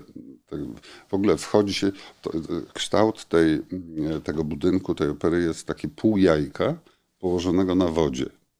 Kompletnie nowoczesna forma. E, Niezwykle jakby Pamiętam, tak, to, to Wchodzi trochę się zerżnięte z pod- singapurskiego, pod wodą. ale, ale piękny, tak. Nie, to nie jest nic zerżnięte. To jest, zapomniałem teraz nazwisko tego francuskiego architekta, który to zrobił. Ponel? Nie, nie Ponel. No, ale y, opera singapurska w, Tak. w latach 60. była Tak, tym przełomem, też. właśnie jest takim okiem mrówki położonym na wodzie. A być może. Nie byłem nigdy w Singapurze. Dobrze, No ci to zazdroszczę, to ci opowiem wszystko. Muszę Nawet pojechać. ci książkę E. I, i, I tak sobie rozmawiamy o tych wspaniałościach wnętrz, wiesz, o funkcjach ale tak na koniec powiedziałem, ale wie pan, dyrektorze, obok mnie siedział nasz ambasador, ale scenę to my mamy większą w Warszawie. I gdybyście sobie wyobrazili minę przedstawiciela imperium, który słyszy, że w Warszawie jest cokolwiek większego. Jak mogłeś. Jak, jak mogłem. To było naprawdę zabawne. Jakby to było w Japonii, to sepuku by było jak... No, miałem już sepuku w Japonii. Oj, oj, oj. Mieliśmy turnę po Japonii. Jeden z naszych e, kolegów, miłych i dobrych śpiewaków, ale trochę był za wesoły. Nie w sensie alkoholowym, tylko generalnie rozpiął sobie tutaj koszulę. Było dosyć chłodno. I tak sobie pospacerował po Tokio. Wrócił i następnego dnia już nie mógł śpiewać. A my mieliśmy dwa spektakle dziennie. Taki matinę i, i wieczorny. No i Marek Torzewski bardzo dzielnie, y, który był na zmianę śpiewali drugim, nie chcę wymieniać jego nazwiska, bo y, nam wtedy zrobił wielką przykrość. E, e, Marek Torzewski postanowił zaśpiewać, to była trawiata właśnie, zaśpiewać e, dwa razy. I za pierwszym razem zaśpiewał to świetnie i też mu doskonale szło wieczorem, tylko że już nie dośpiewał końcówki partii. Ja tak po polsku byłem zachwycony, że nam się w ogóle udało to zrobić. Po spektaklu, bo to dosłownie tam kilka nut mu zabrakło, ale zabrakło, no ewidentnie zabrakło. Podchodzi do mnie, zresztą przemiły i taki elegancki ten menadżer, kłania mi się tak, panie Dąbrowski, ja jako y, producent tych koncertów zawarłem z moimi widzami umowę. Oni zapłacili tyle i tyle, to wcale nie było tanio, a ja się zobowiązałem dostarczyć im pierwszorzędny produkt. Tak się nie stało z pańskiej winy. W naszej kulturze to się załatwia przy pomocy sepuku. I odszedł. Przysięgam, przeżyłem taką sytuację. No i wtedy sobie pomyślałem o byle, byle jakości tych naszych e, takich uniesień e, kawaleryjskich, wiesz, że jednak się udało. Według Japończyka się nie udało, bo zabrakło 10 sekund. Nasz czas znowu się zrobił niezwykle elastyczny, więc musimy zmierzać do końca. Chciałbym porozmawiać o innych rzeczach, które robiłeś, ale już tylko tak telegraficznie. Zdążyłeś być dyrektorem PAIZ-u, czyli y, Polskiej Agencji Inwestycji tak, Zagranicznych. Tak, ale to jest trochę mylące. W tamtym czasie to była agencja reklamowa. Kiedy dostałem tę propozycję, a w sposób, no nie chcę opowiadać w jaki musiałem odejść z Ministerstwa Kultury, to miałem za sobą promocję Polski poprzez polski teatr, poprzez polską muzykę i poprzez polskie kino. A teraz miałem się zająć promocją gospodarki, bo to nie była agencja, która E, robiła cokolwiek innego niż promocję Polski jako atrakcyjnego miejsca dla inwestycji zagranicznych. Więc ja miałem poczucie, że ja to potrafię. A po drugie, wiedziałem jeszcze jedną rzecz, że jeżeli ja cokolwiek ważnego chcę zrobić w kulturze, bo to był tylko moment w moim życiu, to ja muszę znacznie, ale to znacznie pogłębić swoją wiedzę ekonomiczną. I to też było potrzebne do mm, pracy w Paizie, bo miałem do czynienia przede wszystkim z ekonomistami, ludźmi banków, funduszy inwestycyjnych, dużych przedsiębiorstw. I muszę powiedzieć, że ten czas w Paizie był dla mnie szalenie kreatywny. Ja sobie uporządkowałem pewne zagadnienia, nauczyłem się czegoś, coś do czegoś dodałem i zyskałem kompetencje w rozumieniu mechanizmów gospodarki rynkowej, a także psychologii biznesu, mentalności ludzi biznesu, bo y, już wtedy wiedziałem, po doświadczeniach w kinematografii, że my musimy budować relację, taką twórczą relację między światem ludzi sukcesu a kulturą. Że ta dawna, no taka dosyć wulgarna e, formuła, ja mam talent, ty masz pieniądze, to daj mi je, bo mój talent na to zasługuje. Nie.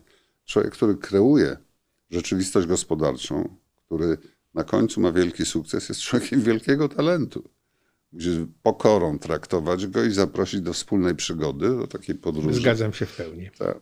Koniec, kropka. Tak. I ten país był bardzo ważny. Zresztą to znów zabrzmi nieskromnie, dostaliśmy nagrodę na końcu mojej pracy dla najlepszej agencji mm, na kontynencie europejskim. Nagrody były wręczane w Chicago.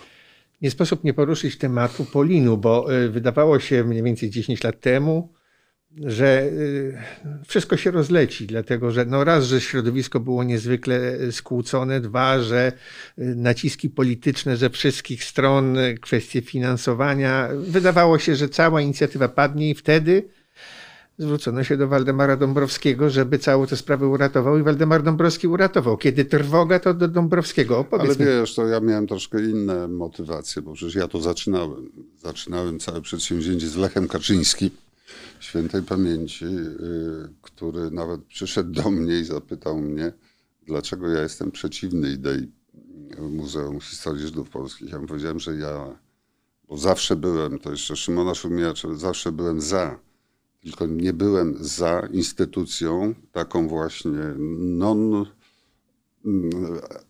never ending story. Którą instytucja namiastkowa, która żyła niby ogłosząc ideę, mm, potrzebę zbudowania tego muzeum, ale nie miała żadnej koncepcji, więc mówię do Lecha, ja kładę w imieniu rządu polskiego pieniądze na stół, pan, panie prezydencie w imieniu Warszawy i robimy. A miałem już od telefony od swoich przyjaciół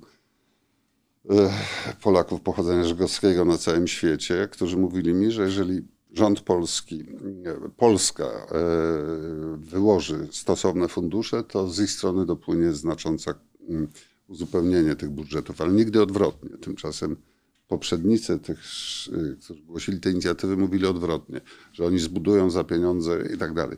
Krótko mówiąc, ja razem z Lechem Kaczyńskim rozstrzygnąłem o budżecie, potem przeprowadziliśmy konkurs y, architektoniczny mm, i na koniec wyłoniliśmy y, zwycięzcę. Mógłbym długo o tym mówić, ale kiedy to wszystko zaczęło tam jakoś słabo, już zaawansowane prace były przecież, to, to Bogdan Zdrojewski, ówczesny minister kultury, poprosił mnie o to, żebym się zajął sprawą i doprowadził do szczęśliwego końca i tak się stało.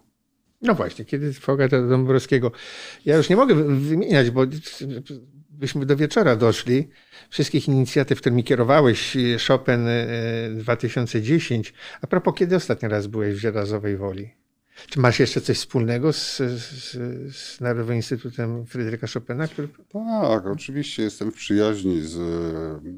To ja bym się na Twoim miejscu przyjechał do Żelazowej Woli i objechał kogo trzeba za, za to, jak wyglądają te wspaniałe pawilony postawione tam w 2010 roku, to... i którym brakuje jednak opieki. To ja to zrobię. Pojadę. Zobacz, zobacz. A wiesz, nikt jeszcze nie wpadł na pomysł, żeby połączyć dwa fakty jest niezaprzeczalnym, że ten największy geniusz polskiej kultury, jeden z największych geniuszy światowej kultury urodził się w Żelazowej Woli. A wiesz, kto inny genialny się urodził nieopodal? Robert Lewandowski. Najlepszy Dobrze, to przejdźmy teraz do jeszcze jednego e, dzieła. Czy ty byłeś honorowym prezesem Polskiego Związku Golfa? Jestem. No, jesteś. Funkcja honorowa. Ja myślałem, że twój brat Stanisław jest maniakiem golfa, a okazuje Nie, się, moja że... Moja rodzina to są golfiści, Aha. także mój szwagier, mój, siostrzeniec. E, nie, nie, ja byłem prezesem, bo, bo ja zaczynałem polski golf, tak? Po, na początku lat 90. nie było ani jednego pola golfowego w Polsce. Ale to. Jesteś pewien, że nie jesteś jakimś alienem? Masz niespożyte siły i talenty? Wprowadzałem golf do Europejskiej Federacji Golfa. Jeździłem na te spotkania w różnych miejscach, a to w Irlandii, a to w Luksemburgu i tak dalej, i tak dalej. No to, to była pasja. Niestety kontuzja sportowa wyeliminowała mnie z tego pięknego sportu, ale mógłbym o nim mówić nieskończenie długo, więc nie zaczynajmy. Nie, nie, nie, nie mamy czasu. Y, pewien brukowiec nazwał cię bon vivantem i rzeczywiście, nie wiem, y, niektóre z nich publikują y, z pewną taką upiorną rozkoszą listę gości na twoich urodzinach i Mamma mia bella, no tam e, po prostu co nazwisko, to, to, to, to postać. Czy ty masz wśród przyjaciół jakichś normalnych ludzi, którzy nie są wybitnymi artystami, e, ludźmi sukcesu, wybitnymi przedsiębiorcami? Mam ciebie. Okej. Okay. E, ale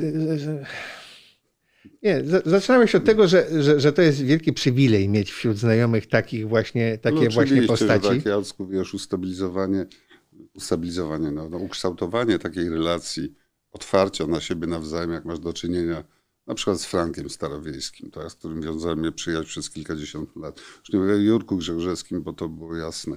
Ale nawet z Kaziem Kucem, który początkowo było nerwowo, a na koniec mogę mówić o przyjaźni serdecznej. To jest przywilej w życiu. Tak. Wspaniały. Pamiętam, że wziął mnie kiedyś na stronę i powiedział, Panie Jacku, problemem naszych czasów jest płaskodupie. Niech pan popatrzy na dzisiejsze dziewczyny. No, więc miał bardzo szeroki wachlarz zainteresowań. Specyficzny język. Ale specyficzne e, stosunki łączyły cię też z Janem Kulczykiem. To, to, to była przyjaźń? No myślę, że coś więcej to, to już taki jakiś rodzaj braterstwa, wiesz, takiego rozumienia świata w wspólny sposób, otwartość na siebie. Ja się Jego rola jako mecenasa kultury jest nie do przecenienia. Niezwykła, wiesz, i to, to naprawdę mu nawet nie zależało specjalnie, żeby to jakoś rozgłaszać, ale to, co on zrobił dla Uniwersytetu Poznańskiego, dla Akademii Muzycznej w Poznaniu, dla Częstochowy, prawda, dla zakonu Paulinów, gdzie się nie ruszysz, to są jakieś ślady, e, które on zostawił. Kwadryga, którą sfinansował tutaj. E, Ma na myśli dyrektor Dąbrowski kwadrygę, którą za czasu pierwszej swojej, swojej dyrekcji w Teatrze Wielkim odnalazł w szkicach architekta Koraciego, autora gmachu projektu gmachu Teatru Wielkiego, a która nigdy nie została postawiona tam również ze względu na opozycję wie, władz carskich. Nie, nie na opozycję, na degradację już będącego w stanie surowym Teatru, Wielki, no Teatru tak, Narodowego. Miał być początkowo się na 3500 miejsc, w końcu 1200 Miał być na wyszło. 2000, A. wyszło 1200. Zlikwidowano wszystkie e, e, plafony, malowidła ścienne, które wyrażały ducha e, narodowego Polaków i w szczególności zrzucono kwadrygę, gdzie Apolin powozi y, czterema końmi z ręką zniesioną do góry, jako opiekun sztuk pokazuje, że niebo jest tym miejscem, do którego zdążamy. Krótko mówiąc, po 170 latach od. Aha, jeszcze zmieniono nazwę Teatru Narodowego na Teatr Wielki. My już to zaadoptowaliśmy, ale to jest rusycyzm. Teatr Balszoj, tak? Mhm. Po 170 latach unieważniłem decyzję carskich generałów. I kwadryga wróciła na swoje miejsce. E, i dzisiaj chyba nikt sobie nie wyobraża, że mogłoby jej nie być, bo ona jest węzłowym punktem intelektualnym i artystycznym całej wspaniałej fasady korocjańskiej. Ale przyznam, że to jeden z, y, oczywiście po wielu przeróbkach niesamowitych, proszę sobie wyobrazić nawet, że dawniejsza scena Teatru Wielkiego była tam, że, gdzie dzisiaj jest widownia i vice versa, ale po, po, po tysiącu y, przeróbek to jest jeden z najpiękniejszych gmachów teatralnych Europy, uważam. Mówi się, że tam jakoś ma parentelę z San Carlo di Napoli, z, z Neapolu, y, no ale brzydź, ja, ja, ja, nie widzę, ja nie widzę żadnej parenteli z San Carlo. Y, byłem tam parę razy. Natomiast, Akustykę ma świetną Tak, to jak wszystkie teatry włoskie. Natomiast chcę Państwu powiedzieć, że ten teatr ma jedną szczególną cechę, która pokazuje jego niebywałą wielkość i także ludzi, którzy za tym stali. On został zniesiony w spopielonej Warszawie. Miasta prawie nie było dookoła, prawda? 80% zniszczeń. I nagle ten Arnold Schiffman, wymyśla sobie coś, e, Bogdan Pniewski rysuje, władze te, o których źle mówimy, tak, jednak decydują się wydać kolosalne pieniądze i w połowie 19 listopada 65 roku, ja jestem wtedy w pierwszej klasie liceum, e, otwierają jeden z najwspanialszych budynków teatralnych świata, który dzisiaj, jak ja tam chodzę po tych korytarzach, po, po foyer, chodzę na scenę, to mam poczucie tak wielkiego zobowiązania wobec pamięci tych wspaniałych ludzi, którzy w tej popielonej Warszawie wykreowali rzeczywistość, wartości kultury, jaką jest ten obiekt, która sama przez się każdego, kto tam wchodzi do środka, uwzniośla. Czyli pełni tą bezpośrednią funkcję dzieła sztuki. Otwiera. I dlatego ja, jako dyrektor, muszę pilnować tej przestrzeni. Raz, żeby zachować ją w należytym, należytej kondycji, żeby świeciła, a dwa, żeby spełniła swoją misję jako przestrzeni dobra wspólnego. I na tym chciałbym skończyć, jeśli pozwolisz, Jacku. Dobrze, skończymy, ale e, skończmy innym pytaniem. Mówiłeś wielokrotnie, oczywiście żyjemy w szczególnym czasie mm, o repertuarze, który był planowany, który no, jakoś tam zawisł w powietrzu z powodów pandemicznych, ale czy potrafiłbyś powiedzieć, czego ci najbardziej brakuje z powodu pandemii? Niekoniecznie w kontekście artystycznym. Wiesz, Jacku, trudno mi się odciąć od tej rzeczywistości pandemicznej, bo odpowiadam za no, całkiem niewielkie miasteczko. Tak? Jeśli weźmiesz ponad tysiąc osób zatrudnionych, kilkaset współpracujących, mężowie, żony, dzieci, rodzice, to nieustannie coś tam wy, wybucha.